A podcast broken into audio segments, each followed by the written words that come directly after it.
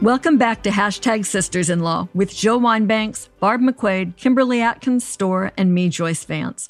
Today we'll be discussing the shooting at an LGBTQ nightclub in Colorado Springs, subsequent shootings, and the impact of hate speech. New information about the Supreme Court and pay to play access to the justices, and developments in investigations into the former president. And as always, we look forward to answering your questions at the end of the show. On December 3rd, we'll publish our 100th full episode. It's sort of hard to believe. To celebrate the anniversary, we want to hear from you, our listeners, and invite you to answer this question. Through our first 100 episodes, what's the most important thing you've learned from the hashtag Sisters in Law podcast?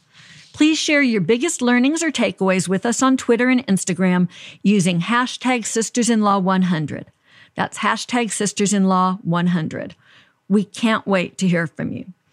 But before we dig into this week's news, I have a question for my sisters. I love Thanksgiving. I think it's this low pressure holiday, no gifts, no presents, really good food and family. And I'm always intrigued by the question of do you follow old traditions or do you make up new ones?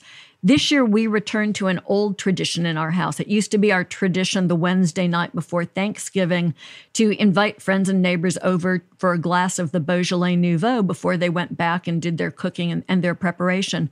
And then we had our fourth child, and our lives sort of fell apart because he was the high maintenance baby of all time. Um, I like to blame him for that. It really wasn't his fault. But so we didn't for 20 years um, engage in that tradition. And this year, we bought some of the Nouveau Beaujolais when it was released, had a bunch of friends and neighbors over, had a great time. And it was lovely to restore that old tradition. Um, so, how about you guys, Barb? Old traditions or new ones? Well, I don't even know what Nouveau Beaujolais is, so I guess I'm very passe. It's the Beaujolais Nouveau. I have no palate See? for what, like I don't have high high end taste. But one year somebody introduced it to us. It's released every year the Thursday before Thanksgiving, so it's fun to have. Sounds it sounds delicious. Now our tradition, our old tradition, and our new one is watching the Lions play football, and um, and the tradition seems to be watching the Lions lose on Thanksgiving. And so that tradition uh, stood firm uh, again this year. And Joyce was texting me during the game saying, Oh, they're going to win. This is so great. And I said, Oh, Joyce, dear Joyce, naive Joyce, you're new here, aren't you? I this is how rolls with the Lions. They, they, they, they, they suck you in. It looks like, Oh my gosh, this is going to be the day. And then somehow they find some new and creative way to lose. You really have to tip your hat to the uh, endless creativity. But it really is uh, the, you know, Charlie Brown kicking the football year after year. But yet it's part of the tradition and we love it. And so that's what we did. I enjoy it too. Kim, how about you? I know that you've got Detroit ties, but yes. old traditions or new traditions in addition to the game. Well, I guess with that, it was a bit of old ones. My mom did the same thing when I talked to her on the phone Thanksgiving morning. She's like, the Lions look like they're going to do it. And I'm like, uh, have you met them? So that that was a little bit of the old that was thrown in but the new tradition so the the past couple of uh, thanksgivings that we were able to i've gotten together with my husband's family uh, my in-laws my other in-laws and um, so i have been uh, traditionally bringing them the new tradition is i bring a, a, pie a sweet potato pie and joyce it's funny that you mm. call this a, a low uh, a, a low stress holiday because when you're cooking food for your new you know, family for the first yes. couple times. I was so stressed out. And honestly, on Thanksgiving, um, this time for the first time as I was putting it together, I just did not put that pressure on myself. I'm like, you know what? It's a pie. It's a sweet potato pie. I know how to make this. I'm just going to make it. I forgot an ingredient. What after it was already in the oven, I said, you know, it's fine. It'll be fine. And it was fine. so it was the first time that I really relaxed enough to make this a low stress holiday uh, with the Stohrs. I love that. You know, you and my mother in law would have been best friends because one year she um, used uh, those pre made pie crusts and she left the paper in the pie crust before she put the filling in. Oh man, and you have to understand. Yeah, I mean, Helen was like, you know, her sisters in law, her my father in law's family, they were all these wonderful, perfect housekeepers. And mom really didn't care about keeping house or cooking or anything. And so she loved the fact that she did that. And she told me for years. And you know, after I did that, my sisters in law never asked me to make anything for the holidays ever again. Well played. See, it's all part of the big plan. Jill, what about y'all? I mean, no Detroit Lions in Chicago, but new new traditions. No Detroit Lions. The game, uh, our game was on in the background, but I combined old and new. I celebrated with my friends, um, as we've talked about before, one of my quints, uh, the five group of five women that has weekly political conversations. But I brought my usual jello molds. One is Michelle Cumbo's cranberry mold. Um, you all know Michelle, Michelle from, from MSNBC. Michelle hasn't shared that recipe Yes, with yes. us. Michelle, you've been Yes. holding Oh. out on the rest of us. yes, yes. Well, it's it's wonderful, and I posted it last week on our show notes. I also made my famous lime Jello mold uh, from the Jello cookbook, lime pear mold. But this year, I made stuffed mushrooms, garlic bread stuffed mushrooms that I learned to make this week on Marissa Rothkopf's show. And so I know some of you have been on with her, and this was learning to use my air fryer. And this will now be a new tradition. It was quite a big smashing success. Everybody loved We my need mushrooms. a total shout out to Marissa Rothkopf's, I can't say it, Marissa Rothkopf's Secret Life of Cookies podcast. I get so many good recipes from her. It- this is a good one, and I will post this one on this week's show because that's my new tradition. And I'm even thinking of enlarging it to put it in a big portobello um, and making it a main course as opposed to just a little mushroom. S- You know, that's a one bite appetizer. I think it would make a great main course. Okay, Barb is giving you the look like too much cooking, Jill. I, I went on um, Marissa Marissa's podcast on the condition that we not talk about cooking, and she agreed. Even though it's a podcast about cooking. she shared that with me.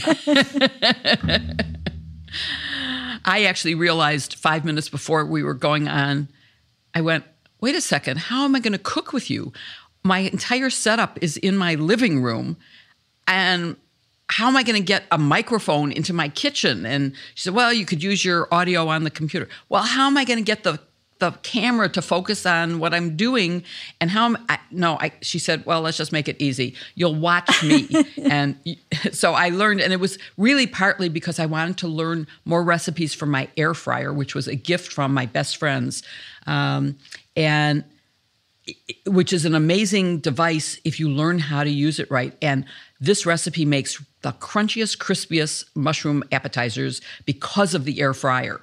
Um, but I made a mistake, and when I reheated them at my friend's house, I kept them wrapped in tinfoil and they got soft, which they tasted the same and they were delicious, but it didn't have that crunch. So, just a warning if you're cooking in an air fryer, it's probably best to serve it right away from your air fryer, not to reheat them in someone else's oven.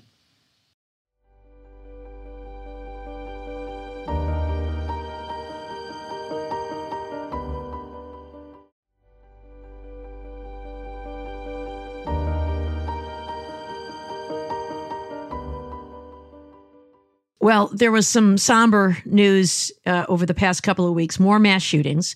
Last weekend, of course, a gunman killed patrons at Club Q, an LGBT club in Colorado Springs.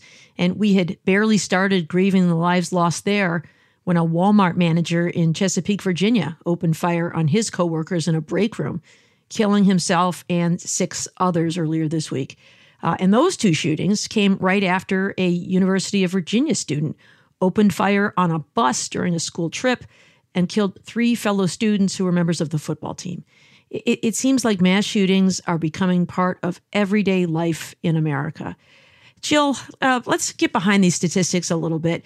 Uh, I mean, it really feels like it, it- there's one of these every time we turn around. What, what does it mean to call something a mass shooting?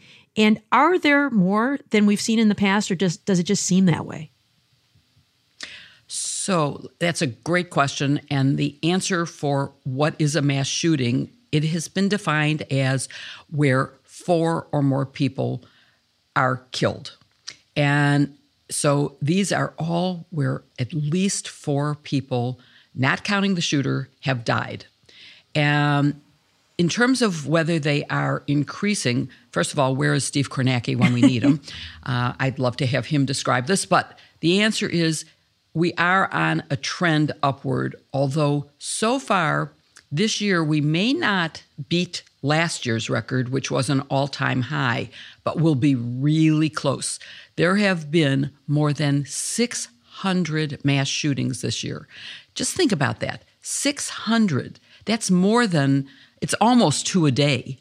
And how many do we really hear about? That's what's so stunning. We should be hearing about every single one of these every day from every source of information that we could possibly have. We get the ones that are like Club Q or like the Orlando shooting uh, several years ago in a similar club, but we don't hear about the, those. And we also don't hear about the shootings like in Chicago where 15 people in a day may die, but they happened in seven different incidents. And so they aren't reported.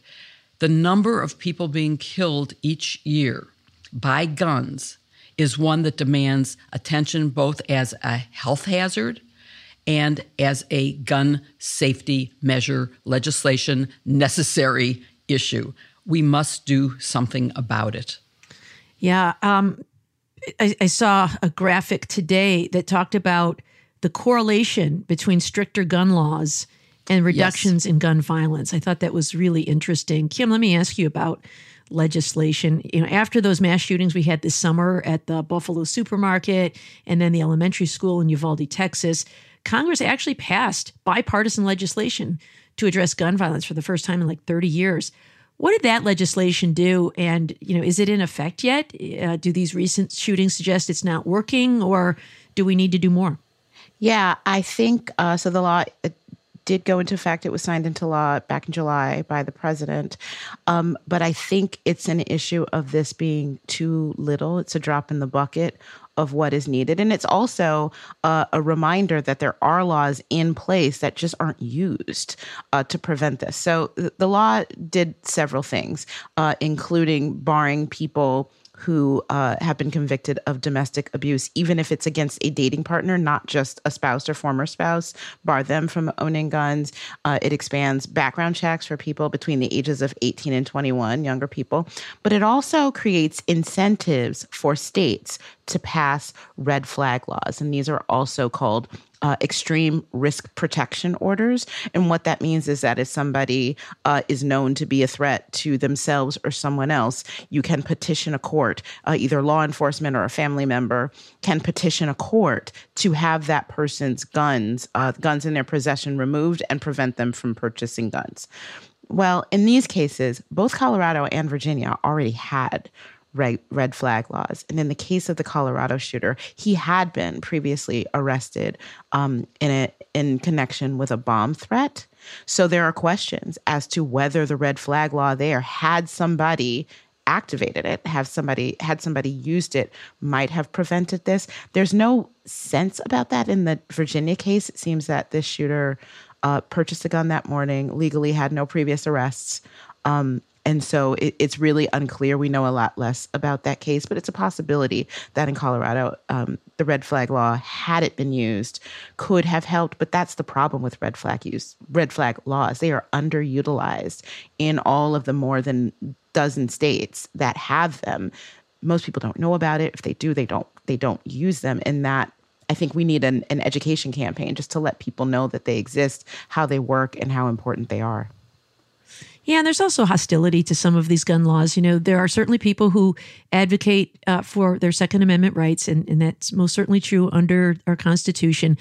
But they perpetuate this myth that the Second Amendment is absolute and that there can be no restrictions on guns, which, as we know, is is not the case. Even Justice Scalia in the Heller case, which defined gun rights as belonging to individuals, said that it doesn't mean that anyone whatsoever can possess any gun whatsoever in any place wheresoever. So uh, these restrictions are permissible. And I also think it is a disservice or perhaps intentional disinformation when people say, well, even this law didn't prevent this attack. Therefore, no laws can stop anybody, so we shouldn't try. The only thing that can stop a bad man with a gun is a good man with a gun, et cetera, et cetera.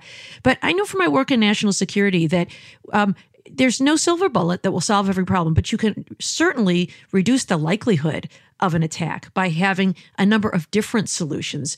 In uh, national security, we call it redundancies. You you know make sure that you don't have uh, unscreened people coming across the border, and you know you do background checks when people are going to join the government, and you have magnetometers at airports. Uh, you know, and you don't let people bring guns on planes. You, have a whole series of rules in place to try to catch all the various ways someone might exploit them. So just because one law didn't work in one instance doesn't mean all of them are useless. Um, Joyce, I see another um, interesting fact that's been coming out in Colorado Springs is that the shooter has been charged under state law with the murder of, of five people, but also uh, bias motivated crimes. And in a court appearance this week, lawyers for the shooters said that their client identifies as non binary. Does that make a difference? For charging uh, hate crime uh, offenses? Yeah, you know, this is such an interesting question, right? Because typically we think about hate crimes as being someone who is uh, maybe from the uh, political right who is engaging in a crime out of hate. But I think the answer to this, Barb, is no, that the shooter's status as a non binary person does not impact whether or not they can be charged with a hate crime. Hate crime is based on your motive. Clearly, the prosecutors in Colorado believe that they have sufficient evidence to prove under their state statute that that motivation exists. No word yet on whether or not there will be federal charges that will go behind the state ones here, or perhaps even um, be filed in place of them at some point. But in reality, the shooter's status does not mean that they can't be charged with a hate crime. It has to do with what was going on in their mind when they committed the crime. Yeah. Barb, could we also add the fact that there's a lot of evidence that that is a defense ploy, that he is not, in fact, non binary. His mother called him he, neighbors thought of him as he. So, uh, this claim that he is a they may not. But can I just say that I'm I'm like sort of withholding judgment in that area because for so many non-binary people or or people who are LGBTQ, there is so much trouble within their family and their traditional um, uh, upbringing area with accepting their identity that you know I'm I'm willing to accept that at face value and and see how it pans out, whether it's legitimate or not. I just don't think it's a defense. Yeah, I think that's a good point, Jill. I, I saw some of these same interviews where people who knew him, them, uh, said that the shooter had expressed a lot of hatred for members of the LGBTQ community. But like Joyce, I guess that doesn't mean uh, we know how that person identifies. Right. And regardless, it's not a legal defense. So um, it, it, may be a ploy, right. but it won't be a successful one. People can eh, feel, experience right. self hatred as well. So, mm-hmm. as I think the key point is not a defense. I think self hatred is a big mm-hmm. issue as well, and I agree it is not a defense, even if he, even if they are non-binary. Yeah, Jill. Let me just ask you a little bit about hate crimes laws because I hear this from time to time. Um, why it is, isn't enough just to charge the shooter with murder? That's enough. You know, there's uh, life imprisonment as a penalty. We don't need these special rights for certain groups. How do you respond to that? It, it, there's a valid argument there. But I think the reason that there is the extra penalty imposed is that whatever happens to a particular person who is a member of a protected group happens to every member of that group. They are living in fear and they need protection. Um, and in this case, I'm using they in the generic they, whether it is based on race or religion or sexual identity. And so there is a reason to have these extra laws. And in some states, for example, there are not bias based um, additional penalties. So that means that there is also the possibility of a federal interest in protecting a, a particular group. We've seen that happen in a number of cases where the, the bias didn't get prosecuted or where there may be an acquittal even on the assault or murder charges, there is this additional possibility of charging someone for a um, race or gender identity, sexual identity based crime. Yeah, I, I, also think, Jill, as you said, um, it protects all members of a group. And it also says that we as a society, whether we're part of that group or not, won't tolerate crimes that target people on the basis of their membership in some demographic group, whether it's you know race, gender, uh, sexual orientation, gender identity. So I, I think it is uh, more than just just a murder here when you target people because of those demographics. And that kind of crime is especially repugnant in a society like ours that values our pluralistic society. Um, well, let me um, move on to you, Kim. Um, how, how, should we think about the Club Q shooting in light of political attacks we have seen directed at the LGBT community? I mean, do they invite this kind of violence? Yeah, I think this goes hand in hand with the issues about hate crimes, whether they are necessary, whether they um, whether any crime should be considered the same regardless of the motivation. It's not the same, right? These are, in a way, terror, acts of terror against entire communities. It wasn't just a direct, directed to the people who were at Club Q at that moment. Uh, and I think that's precisely why we need hate crimes, is because of the motivation, and, and it goes toward making statements, taking action that reverberate throughout uh, the LGBTQ community and beyond. And in that light, in recent years, there has been a disturbing disturbing increase at the amount of hate and threats that are directed at the LGBTQ community. And I think that is something calling that what it is, focusing on that is important for law enforcement to understand. It's important for community members to understand. I think it's important for uh, judges when they hear these cases and do sentencing to understand and to think about these these things differently in light of that heightened uh, awareness. This is on top of the already all the other perils that LGBTQ folks face, right? especially transgender folks are, are assaulted and killed at a dramatically, shockingly higher rate than the national average. Um, hate crimes are nothing new, but the the current uh, climate in our country uh, and increased hate overall has certainly affected them too. So I think focusing on this is extremely important. Yeah, I mean, I I don't know how many of our political leaders listen to this podcast, probably a lot of them, but I hereby call upon our political leaders to just tone down the rhetoric. Because I think when leaders express this kind of vitriol, it gives license to other people to express it as well and not just verbally but through actions. And so you know it's i'm sure there were a thousand factors that contributed to this particular shooting or any particular shooting but i think you increase the likelihood we've talked about this concept before of stochastic terrorism. One person you know sort of says uh, bad things should happen to this group and then somewhere far away someone hears that and the message resonates and they take action and so yep. i think all of our leaders need to um, demonstrate tolerance demonstrate uh, nonviolence um, and talk about politics without making it, uh, you know, per, a personal attack on people based on who they are. Well, let's let's end this conversation on a happier note. Joyce, did you read about that army veteran who took down the Club Q shooter? Uh, can you tell us a little bit about him? You know, I, I did. I suspect everybody's seen him on TV at this point, and it really was an uplifting sort of a moment in the middle of a really tough week. But Richard Fierro served for 15 years in the military. He's at the nightclub in Colorado Springs with his family, and they're there to support a friend who's in the drag show that night. Um, and his comments were so sincere and from the heart. He knew that his family was there. His wife was out uh, in an outdoor area where the gunman seemed to be headed. And he said, I knew I just had to take him down. And so that's absolutely what he did. Um, I view this as, as proof that the answer to a bad guy with a gun is a good guy without a gun and with an open heart. Mm. Um, it, it, seems to me that there's a lesson here that transcends all of the um, outraged protestations that we hear about people who want their Second Amendment rights uh, enforced in ways that put everybody else in danger. I hope he becomes the poster child um, for how we handle these issues going forward. Yeah, and you know, um, listeners may have found this already, but uh, Richard Fierro and his wife Jess Fierro own a brew pub in Colorado called Atrevida, and um, their motto is "Diversity is on tap." And they sell merch. And I bought a t-shirt um, just because I wanted to show them some love and some support. So we'll put the link to their website in our uh, show notes in case people want to do that. Great holiday gifts, the Atrevida Brew Pub merch. When you talk about t-shirts, I just was listening to a documentary on MSNBC and Four Seasons Landscaping sells t-shirts. oh, really?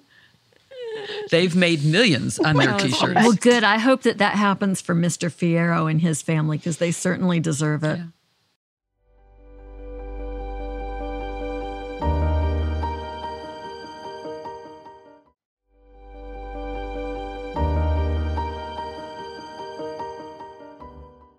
There's reporting about a possible new Supreme Court scandal, one that looks like pay to play for access to the justices. This one involves a concerted lobbying campaign by an anti choice leader and the leak of the Hobby Lobby case about private corporations not having to cover contraceptives for employees if the company had religious objections to contraception. Hobby Lobby was decided years before the leak of the Dobbs decision, but both decisions were written by Justice Alito, so this case has been called, or this scandal has been dubbed, Alito Gate by some. Kim, let's start with you and talk about what are the facts as best we know them from the reporting, including what we know about um, the person who was behind the scandal, Reverend Schenck, and his lobbying tactics. And um, now, none of this has been confirmed by us, uh, and it's being denied by Alito. But with that in mind, I think the facts are absolutely fascinating, including some of his tactics yeah. uh, of lobbying. Yeah, it really is. It's also fascinating what Alito has denied and what he hasn't denied, and I will get to that. So, this comes, uh, the Reverend Rob Schenck used to be a part of a group of uh, uh anti abortion activists, religious uh, anti abortion activists. Um, and I, I, think it's not just anti abortion, just very religious conservatives who uh, decided, since, of course, the Supreme Court is not supposed to be subject to uh, external influence, they can't do things like you know, there's no campaign to contribute to or anything like that because our law and constitution don't allow for that. But he got this idea and said, hey, what if we just got close to the justices, close enough to get within earshot to let them know, hey, we would like them to remember religious liberty, remember religious freedom, not advocating about any particular case, walking right up to the line without crossing it, perhaps. Well, over the past 10 plus years, that effort has been successful to the point that members of this group have been socializing with several justices on the U.S. Supreme Court. Those we know is the late Justice Antonin Scalia. We also know uh, Justice Clarence Thomas and his wife Ginny, as well as Justice Samuel Alito and his wife Martha Ann. So much so that one couple, as a, that's a part of this group, has been to the Alitos' home and dined with them. These are the same people who. Uh, got access to the court, among other ways, through contributing six figures to the Supreme Court Historical Society. And that is by Alito, by Alito's own admission, that's the part he admits, that how he got to know them and they became friends, and that's how they gained this access. So that's where the pay to play comes in. Well, the allegation is that one member of this group somehow got wind of the result of that Hobby Lobby decision in 2014 before it was released.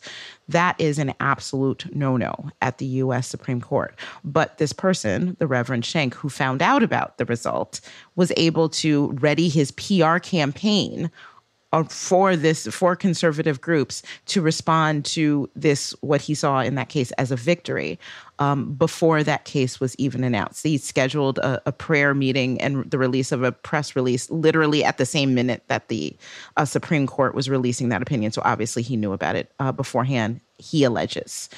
Alito denies that either he or his wife had anything to do with that leak. That doesn't mean that it doesn't leak. They're just denying that it did. But again, he uh, Justice Alito seems to claim without any problem that he did socialize and was hobnobbing with these people who were clearly advocating for a particular outcome in cases outside of the court. And that's an absolute no no as well. I wrote a column this week in the Boston Globe, it's in the show notes, um, digging into this a little more, but it's a real problem for the court. And your piece is a really good thing to read. It really lays out what the problem is here um, and talks about some of the ways in which the, this concerted lobbying effort went forward, way more than one would like to feel comfortable with. Um, but Joyce, that raises a question. What what Kim is just saying about it's a no no to leak an opinion, but is it actually illegal? And why does it matter if an opinion is leaked before it's publicly released? Does it matter if the leak is to the press, or in this case, to a uh, somebody who was called by Reverend Schenck a stealth missionary? Um, does that matter uh, when it's based on payments to the Supreme Court Historical Society? Is part of how they got access. So, talk about that, please. You know, I wonder if y'all have the same reaction to this series of questions and to this issue that I do, which is that on, on, the one hand, we engage on these issues because we must, because they're presented by these facts. But at the same time, I am so um, taken aback by the fact that, that we are here, that we are in a place where justices on the United States Supreme Court have become so careless with the reputation of the court that these are even questions that are being raised. Five years, 10 years ago, it would have been unthinkable for this sort of inquiry to be undertaken. And here's the reason the Supreme Court doesn't have armies that go out and enforce its orders. We've talked about that a lot before on this podcast. Um, you know, courts' opinions are enforceable. We resolve our opinions peaceably in this country using the rule of law instead of, you know, dueling militias or whatever sort of violence could otherwise resolve issues because these institutions have integrity.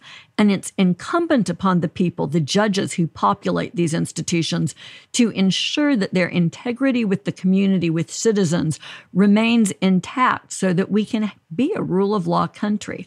Um, so, yes, this absolutely matters. This is unconscionable. And the fact that the Supreme Court hasn't taken steps to rapidly correct courses, these increasing challenges to its integrity have mounted, I think are a little bit of a head scratcher. Um, something is very badly broken. And it does matter when these opinions leak because it casts doubt on our ability to continue to be a country where the rule of law has integrity. You know, we we've talked about this as a pay to play sort of issue. I'm used to pay to play prosecutions when corrupt um, politicians take money or favors from businesses or other entities in exchange for official decisions, and then we prosecute them under public corruption laws. This isn't quite in that same setting, but what's happening is that it's clear that people are able to pay for access to Supreme Court justices. And whether there's actually a bad result from that or not, whether anything is actually leaked, it so much impugns the court's integrity that it's a serious issue that has to be addressed. So, your, your primary question, Jill, was is it illegal? I think the answer is not in a sense where we're likely to see prosecutions. You could probably, in a technical way, find a statute that would fit. Um, but the question here that, that really sticks with me and is troubling is who is responsible for these leaks? You know, early on, there was this almost witch hunt fervor towards looking at law clerks and getting their records, and this sort of um, suggestion that maybe a law clerk had leaked. Now we're seeing that there could have been other points of access, including a couple of different justices. And I think we're entitled to know the answers to those questions. The truth here may be far more important than actually prosecuting somebody. Right. And and you're right that we don't know that the opinion was changed by the early information. We only know that there was or there seems to have been early information, but there is some evidence that the Reverend um, did some prayers before uh, involving the justices, and he always managed to send a message to them about the importance of religion in their decisions. So he was trying to influence the outcome at that point.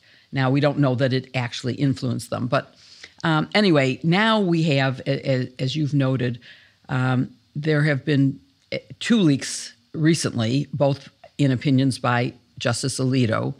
Um, and there have been several possible conflicts of interest involving Justice Thomas, where he has refused to recuse himself despite the obvious conflict. And so, Barb, I want to talk about what does it mean in broad terms for the Supreme Court credibility that we have all this going on. And I think Joyce alluded to that as you know, sort of what is the underlying really big problem. Confidence in our institutions is what makes them go. It's what gives them legitimacy. It is why we comply with the law. It's because we believe that they're acting in the best interest of the country. And when there is either an actual conflict or even the perception of a conflict, it undermines that confidence and it means that people are less likely to comply with the law. The Supreme Court, as you know, Jill, um, is, is in a special category when it comes to ethics. Um, they are, like all other judges, subject to recusal when there's an actual conflict of interest. So, you know, if, if you have an immediate family member appearing in a case or uh, a financial interest at stake, then justices, like all judges, are supposed to recuse themselves. But they're not bound by the other ethical canons that apply to other judges, which say that they have to avoid not only impropriety, but also the appearance of impropriety. Uh, and so that's the one that causes most judges to recuse themselves when there's even an appearance of a conflict of interest. Instead, the Supreme Court says, yeah, they should consult by those rules, uh, but they are not bound by them because they are a co equal branch of government with Congress and the executive. And so we don't want to bind them too much. They can police themselves. Well, I'm not so sure they can. And I think that, you know, uh, Justice Thomas is a really interesting case in point. He has refused to recuse himself in matters involving uh, the production of documents, including email messages, some of which have included email messages from his wife, Ginni Thomas, talking about the, you know, the Stop the Steal effort. I think one could argue that he is biased in that he might have an interest in blocking the disclosure of those emails because they might cause uh, her to be seen in a bad light or by reflection him in a bad light. Uh, and it is also interesting that when the Supreme Court decided the case of whether the National Archives was required to turn over uh, White House documents and emails.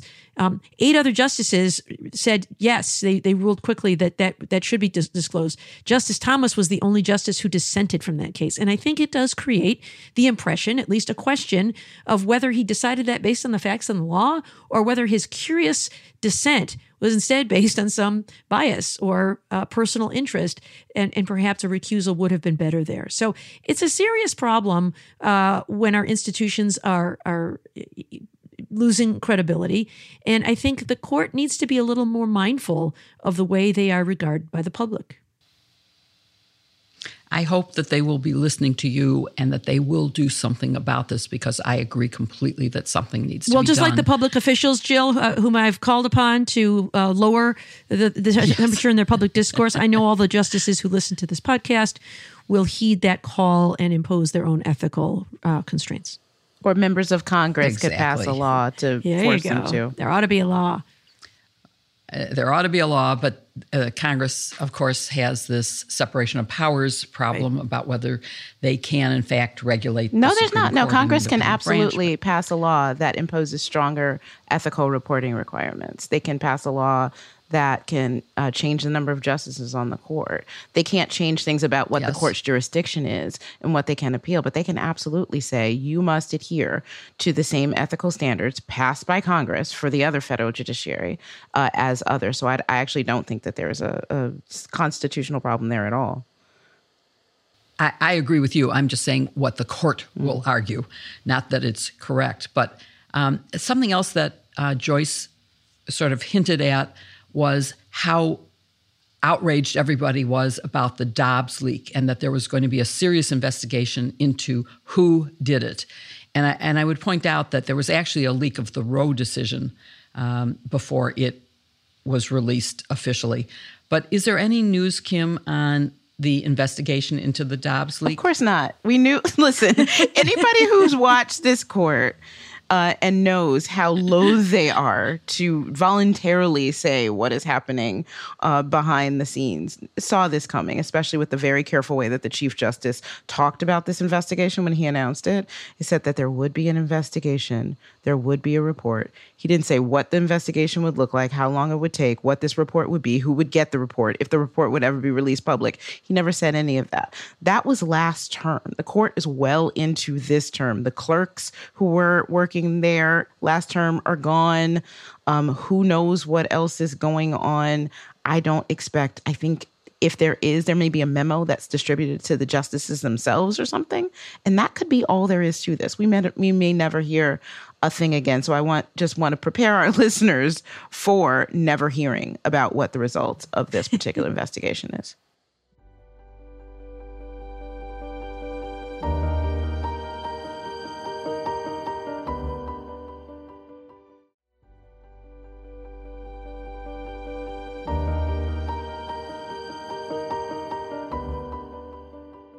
So there is still a lot going on with respect to the legal situation that the former president is facing. I want to uh, start with the appointment of a special counsel that happened just as we were recording uh, in our last episode, but Joyce wasn't here. So I wanted to start with her uh, to get your views, Joyce, about the appointment of a special counsel? Do do you think it was necessary? And it seems that he's hit the ground running. Yeah, you know, I don't think it was necessary in the sense that it was compelled, but I think it's come off surprisingly well given the uh, horde of commentators, um, including, um, I think, some, if not all of us, who before Merrick Garland made that decision thought that a special counsel was unnecessary and might slow the investigation down. In fact, because this special counsel is operating in a very different environment from the environment Bob Mueller was in, in the sense that there's no legally operative guidance um, from the Justice Department to prosecutors that says you can't indict a former president, right? Mueller couldn't indict a sitting one.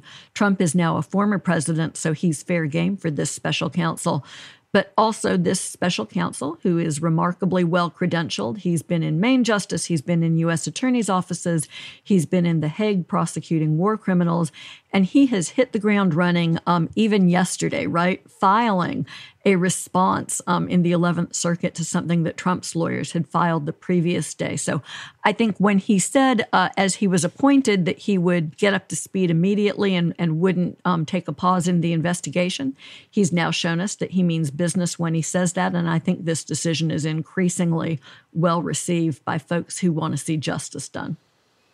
Yeah, and Jill, uh, uh, if you have any more thoughts about the special counsel, I'd love to hear them. But also, could you uh, bring us up to speed about arguments that were at the 11th Circuit this week in the challenge to the Mar a Lago search? How did that go? And has that changed your view at all about the appointment of a special master uh, in that investigation? So I'm going to answer all three of your questions. The first is that um, in terms of the appointment of Jack Smith, it turns out I think it's brilliant. Uh, I was very opposed at first, thinking that it was dismissive of the ability of the Department of Justice to do a independent and non-political, non-partisan investigation, which I felt they could do, and that I saw no obvious conflict and that the exceptional circumstances weren't exceptional enough in my mind. But I do think, in retrospect, or at least now that I've seen what's happening, that this is much more like when Leon Jaworski took over for Archie Cox. We lost no time because the staff stayed. And so no, no time was lost. And I was really worried about time being lost in starting all over again. So I'm very happy with his appointment and with his immediate jumping into this, including filing a letter this week in support of or in answer to uh, a filing by the Trump lawyers.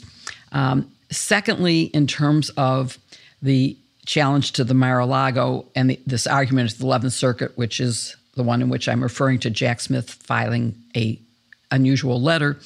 Um, the argument really went very well for the Department of Justice and very poorly for the Trump lawyers.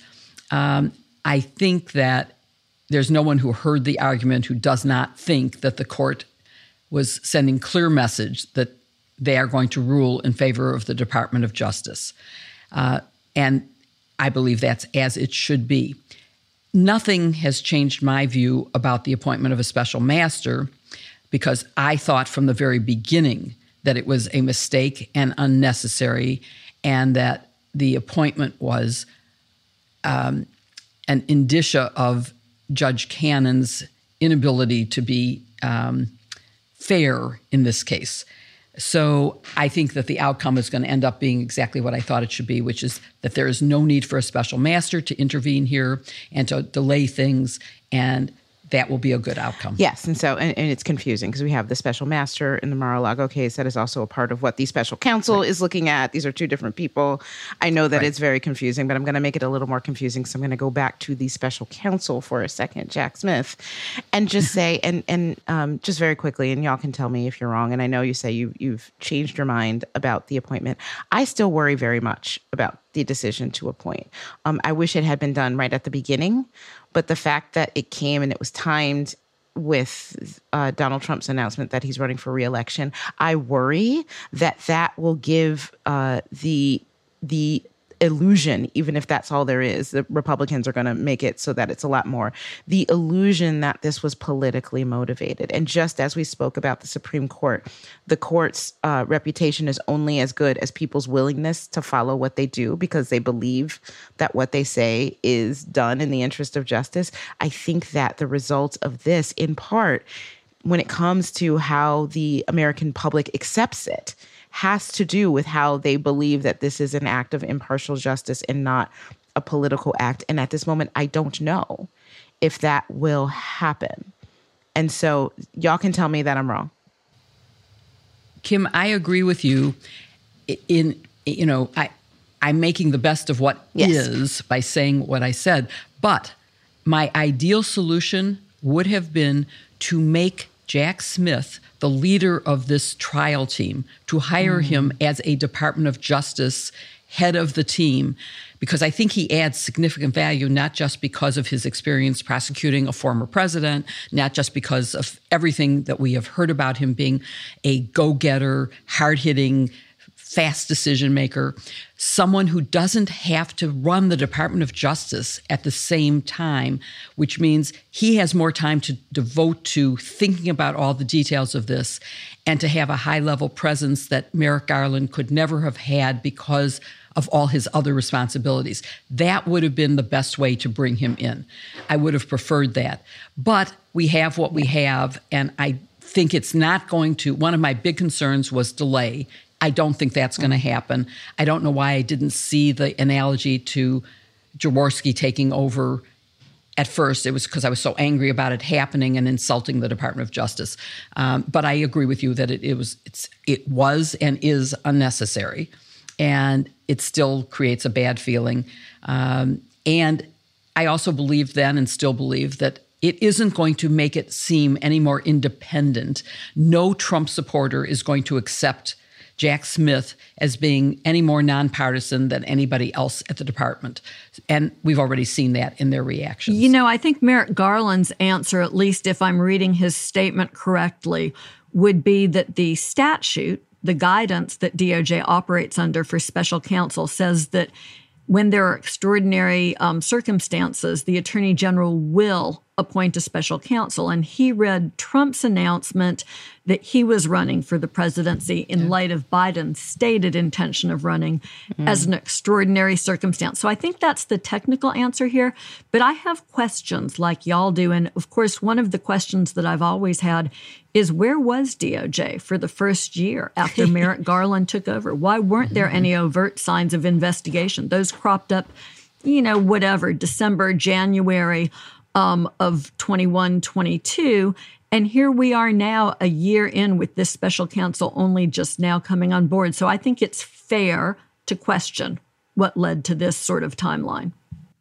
Yeah, I would also point out that Joyce, although he did say the attorney general will appoint a special counsel under extraordinary circumstances. There's an awful lot of room for disagreement as to what constitutes extraordinary circumstances that require a special counsel. So yeah, I think it's still I think you and I both call. disagree, right? Yeah, but, um, I think it's a discretionary. But I think that's call. what he's saying happened. Yeah. yeah. Oh, I agree. I think I think I think he agreed. He thought that it's necessary, and I think reasonable minds can disagree. I still think it was unnecessary, but like Jill, in light of the fact that it we, we have it.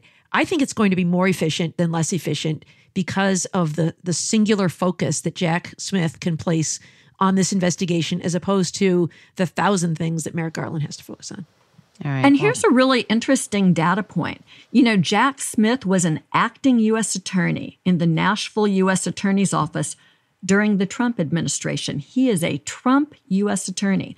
They permitted him, they had no objection to him when he became the acting U.S. attorney in Nashville.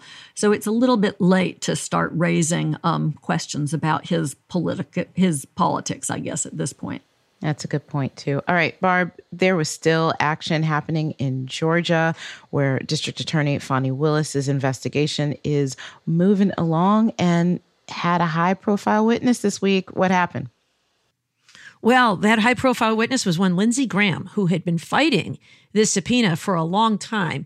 He, um, you know, asserted uh, the speech or debate clause, saying that this would somehow interfere with his legislative work. Uh, that case went uh, through the courts, ultimately to the 11th Circuit Court of Appeals, even the Supreme Court that said, no, get in there and testify. Now, they did put some restrictions in place to ensure that uh, the prosecutors in Fulton County did not delve into legislative matters, um, as you know they didn't intend to. They wanted to find out about calls that he made with Secretary of State Brad Raffensperger about you know uh, counting votes. We know that there was that recorded conversation with Donald Trump where he talked about finding me eleven thousand seven hundred and eighty votes. So that's what Fani Willis wants to look into, um, and she did last week. He testified. Uh, he was there for a couple of hours.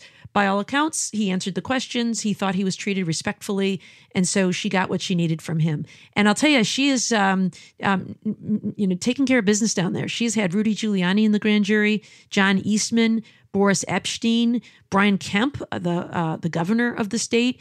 Um, she's still trying to get some others in who continue to resist in court battles, like uh, Mark Meadows, the former chief of staff, Mike Flynn, and Newt Gingrich. Uh, she's still working on on some of those folks. But you know, the goal is you've got to find out all of the potential information to determine whether you have a chargeable case.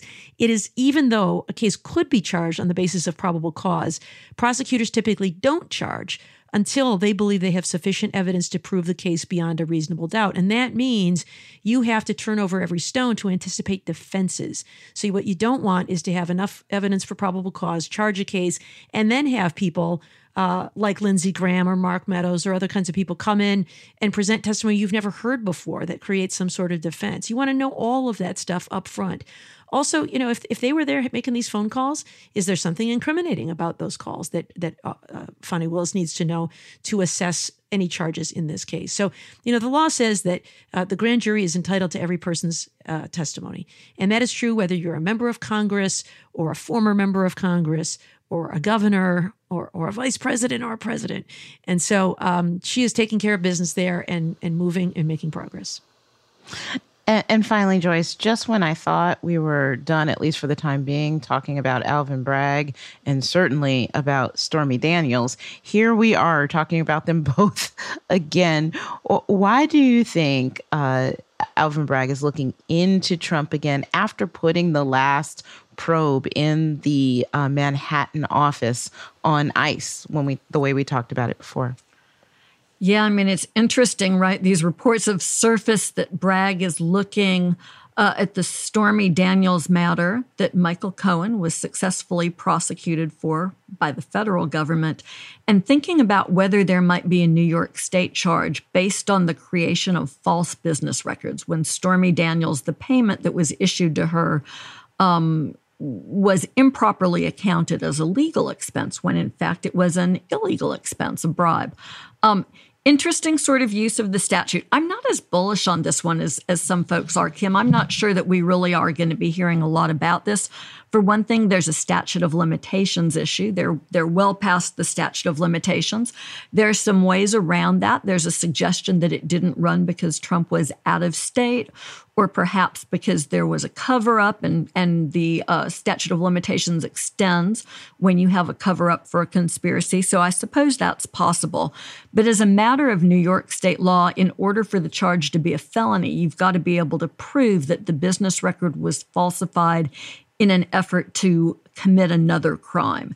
And that might mean that this charge, even if it could be proven, would just be a misdemeanor.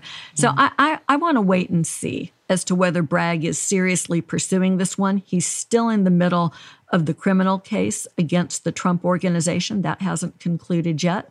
Um, and there's no suggestion that he has gone to the grand jury on these new charges. When and if that happens, then I think we should take it seriously. But for now, I see a lot of legal impediments to moving forward with this at this point in time. And uh, finally, just to wrap up, who says that a holiday week is slow? The DOJ is uh, interested in talking to Mike Pence in connection with their uh, investigation into uh, January 6th. Of course, I think that's something they obviously should do. If Mike Pence, who has been on a book tour, uh, can talk about what happened on January 6th to uh, push his memoir sales, he certainly can talk to the DOJ, as I believe he should have spoken to the January 6th committee in Congress as well. But we will keep you posted as to whether uh, he does testify and what we might learn from that.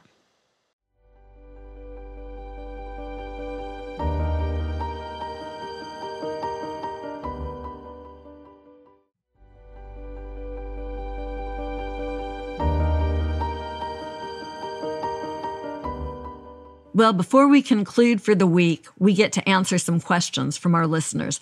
This is our favorite part of the show. We really love your questions. They're always very thought provoking, and they are this week.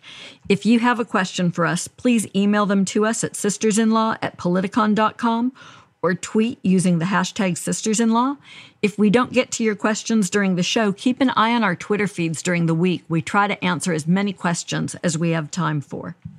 Our first question this week is for you, Barb. It's from Myrna, and she asks What are the benefits of a civics education? Do you think we do enough to teach civics in schools? That one seems straight up your alley. Oh, Myrna, we are on the same page, sister. Um, civics are so important, I think, to understanding how our government works. I think if we don't understand how our government works, it is so easy for people to pull the wool over our eyes and suggest that, you know, we're being run by some global elite cabal. Uh, but I think we're not doing enough uh, for civics education. You know, if you ever watch these, uh, you know, these late night talk shows where people do the man on the street interviews and ask people to name a Supreme Court justice or uh, name one of the three branches of government, you know, people just stare stare at them blankly. Uh, it's really an embarrassment. Jill, I know you were talking about how in Australia they understand American politics. Same is true in Canada or, or Great Britain.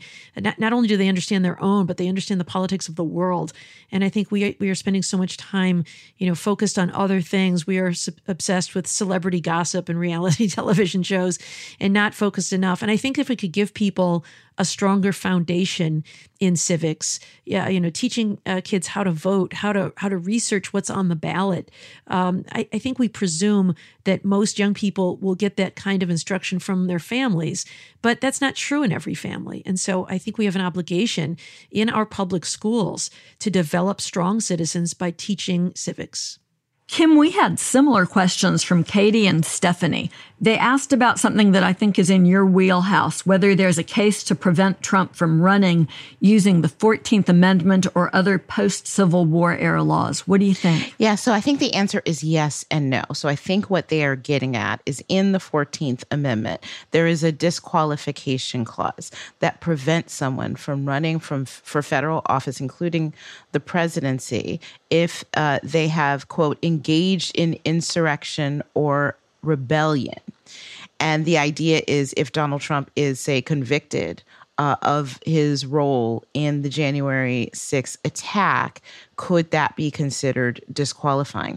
The answer is unclear. The the experts that I've been talking to over the past uh, year or so about this believe that it's likely that this isn't self executing. It means that it needs another statute to be passed, an executing statute that creates the power to prevent someone from being put on the ballot in such case. Now, it would also require some finding, some conviction, something that Donald Trump did engage in insurrection or rebellion. It will take that other step too. But there is uh, uh, reportedly, according to The Hill, um, Congressman David Cicilline and others are floating legislation that would do this very thing. So we'll have to wait and see whether that can get passed in lame duck in time. Highly unlikely.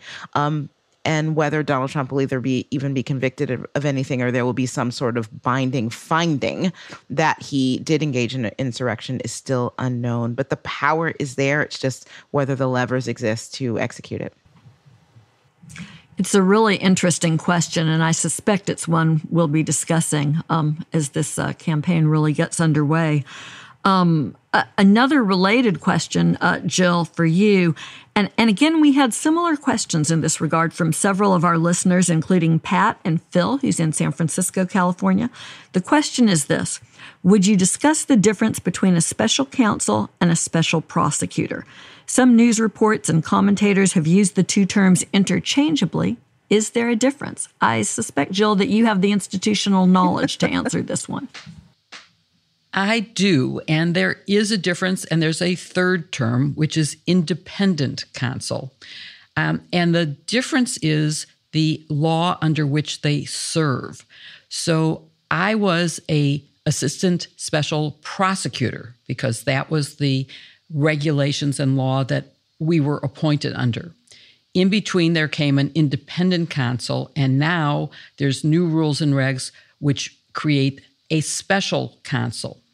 And each of them has different powers. I would say, in an ideal world, we'd go back to the special prosecutor legislation under which I served because we had more independence from the Department of Justice than subsequent holders of that title. And, and I would say that right now, special counsel is really just a Department of Justice employee. They are governed by all the rules and regs of the department. They report to the Attorney General. The Attorney General can reject their recommendations, makes the final decision. We saw it abused by Attorney General Barr in releasing the Mueller report. He first issued a press conference in which he said, There's nothing here, folks.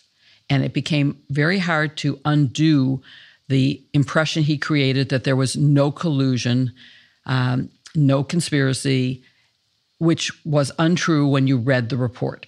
So I would like to go back to having rules and regs that are creating the special prosecutor like Archie Cox was. Thank you for listening to Hashtag Sisters in Law with Jill Wine-Banks, Barb McQuade, Kimberly Atkins Stohr, and me, Joyce Vance. Remember to share your biggest learnings or takeaways from the show with us on Twitter and Instagram for our upcoming 100th full episode using hashtag SistersInLaw100. That's hashtag SistersInLaw100. We can't wait to hear from you. You can send in your questions by email to sistersinlaw at politicon.com or tweet them for next week's show using hashtag sistersinlaw. Go to politicon.com slash merch to buy our pale blue tee, our hoodie, and other goodies. It's almost Christmas. The timing is just right. And please support this week's sponsors, Hello Fresh, Lomi, Calm, Aura, and Osea Malibu. You can find their links in the show notes. Please support them. They really help to make this show happen. To keep up with us every week, follow hashtag Sisters in Law on Apple Podcasts or wherever you listen, and please give us a five star review. It helps others find the show. See you next week with another episode. Hashtag Sisters in Law. I hope he becomes. Sorry about that. There's never a bad time for the Indigo Girls. You don't have to apologize. and it wasn't Frisbee who did it. Joyce, is that know, your that's a ringtone? Do you have Indigo Girls me. ringtone? It's my alarm tone because it keeps me from getting uptight when I hear the Indigo Girls. It makes me happy, even though I have something I have to do. I love it. You're such a woman of a certain age. I love the, as am I. I love the Indigo, yes, Girls it's too. okay. You can call me old. I am. I own it. Yeah, we're just you know a certain age. Excellent.